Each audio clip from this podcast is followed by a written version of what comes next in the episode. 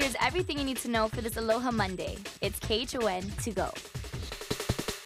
Now, Hawaii's most accurate weather with Kelly Simek. Uh, everybody, setting up to be a nice day today. Again, temperature-wise, we're going to be warming up across the board. But in terms of the sunshine, that's not going to be changing at all. Taking a look at our live Zephyr cam, we have a beautiful day ahead of us. We're going to be seeing partly to mostly sunny skies. And although the mostly dry conditions should be sticking around, the trade winds, unfortunately, are not. Now, we saw our trade winds return over the weekend, but they are out of here by later today. Our northeast flow still here at the moment, so we are seeing some light windward mauka showers come through. But as the cold front approaches, we're seeing a big shift on the winds. But taking a look at our live Zephyr cam, again, blue skies, sunshine, gorgeous live shot out towards Diamond Head. Now, easterly flow coming through at the moment, but as we progress this along through, you'll see this cold front forecast to approach the state. And as it does, our wind's going to be veering a little bit more out of the southeast. They're still fairly strong today, blowing up to about 20 miles an hour. So hopefully still strong enough to fight off the sea breezes, but that's not going to be the case tomorrow.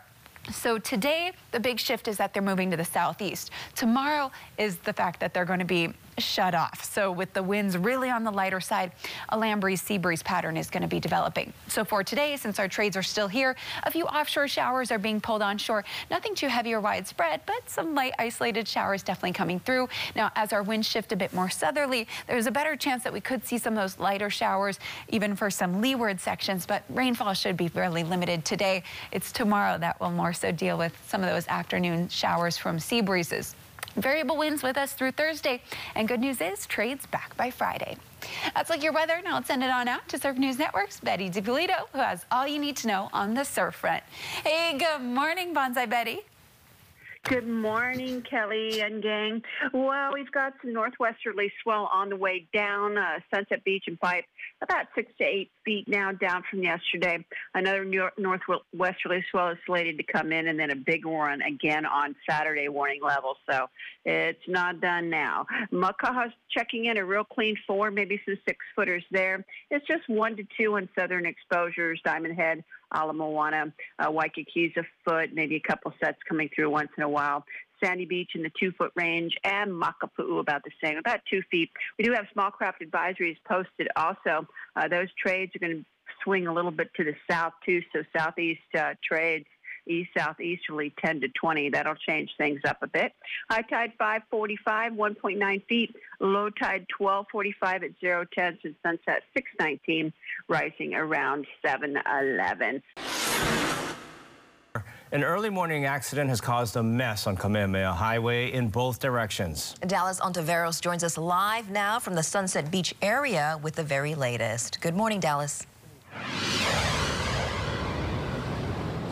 Good morning, Christine Ross. Well, crews first responded to that accident around 1:15 this morning, and we don't know if any serious injuries have been reported. But as of right now, crews are working on the aftermath from that crash, where crews from Hawaii Telecom, Telecom, HPD, Board of Water Supply, and Honolulu Fire Department have been monitoring and attempting to fix this broken fire hydrant, releasing a high amount of pressure a little bit earlier. And just moments ago, they were able to lower that pressure and angle the water towards the beach away from the roads. Now, another problem, though, that has been developing is that this broken fire hydrant is right next to a broken utility pole, and it has been like this for several hours. And according to Hawaiian Electric, a total of 468 customers have been affected in areas like Kahuku, Kawela, Kuilima, Pupukea, Sunset Beach, and Waimea. And until then, contraflow traffic is in place on Kamehameha Highway, where the Haleiwa bound is closed and contraflow is taking place in the Kaneohe bound. And it has been like this for a few hours, like I mentioned. Now, progress has been being made as of right now, but if you happen to be going through this area, you do want to proceed with caution and also cooperate with the different agencies that are here on scene. But we'll continue. China is postponing the upcoming Lunar New Year holiday as part of a sweeping effort to contain the spread of the coronavirus. Right now, the death toll from the outbreak stands at 81. Travel agencies have been ordered to cancel group tour groups nationwide, and Hong Kong has announced that it will bar entry to visitors from the mainland province at the center of the outbreak. Chinese authorities have now put 17 cities where the outbreak is underway on lockdown affecting more than 50 million people. We are watching developments in Iraq where U.S. officials have confirmed three rockets have hit the U.S. Embassy in Baghdad. One rocket hit an embassy cafeteria at dinner time while the other two landed nearby. At least one person was injured, but it's reported that the injury was minor. Although no group is being blamed directly, the U.S. State Department noted that since September of 2019, there have been more than 14 attacks on U.S. personnel by either the Iranian government or militias with ties to Iran. Back here at home, Kauai police are assisting the Rexburg, Idaho Police Department in an active missing children's case. On Saturday, officers served Lori Vallow and her husband, Chad Daybell, an order of petition to physically produce their two children, ages 17 and 7, who were missing since September. The couple has refused to reveal the children's location to Idaho police and were tracked to Kauai. Police executed a search warrant yesterday but did not make any arrests. We'll follow up with investigators today to see if there are any new developments. Back on Oahu, lifeguards will check Makaha Beach Park this morning to see if it's safe to take down shark warning signs. Yesterday, crews spotted a large shark about 400 yards offshore. They tracked its movements and went up and down the coastline, warning beachgoers about the threat. Beginning tonight, One'ula Beach Park, also known as Hau Bush in Ewa, will be closed from 10 p.m. until 5 a.m. Now, while the park is closed, people can still pass through, but only for beach access. The changes should not be a problem for those going fishing or surfing. Happening now, a makeshift memorial is growing outside the Staples Center as fans mourn the loss of basketball icon Kobe Bryant.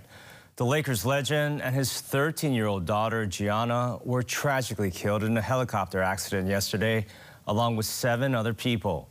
The aircraft went down about 30 miles northwest of Los Angeles in a remote area.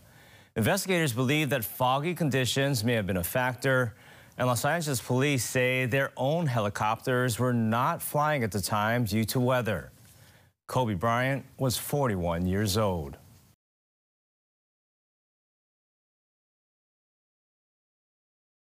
And that was your morning news. Make sure to tune in right back here tomorrow morning at 7 a.m. It's everything you need to know with KHON to go.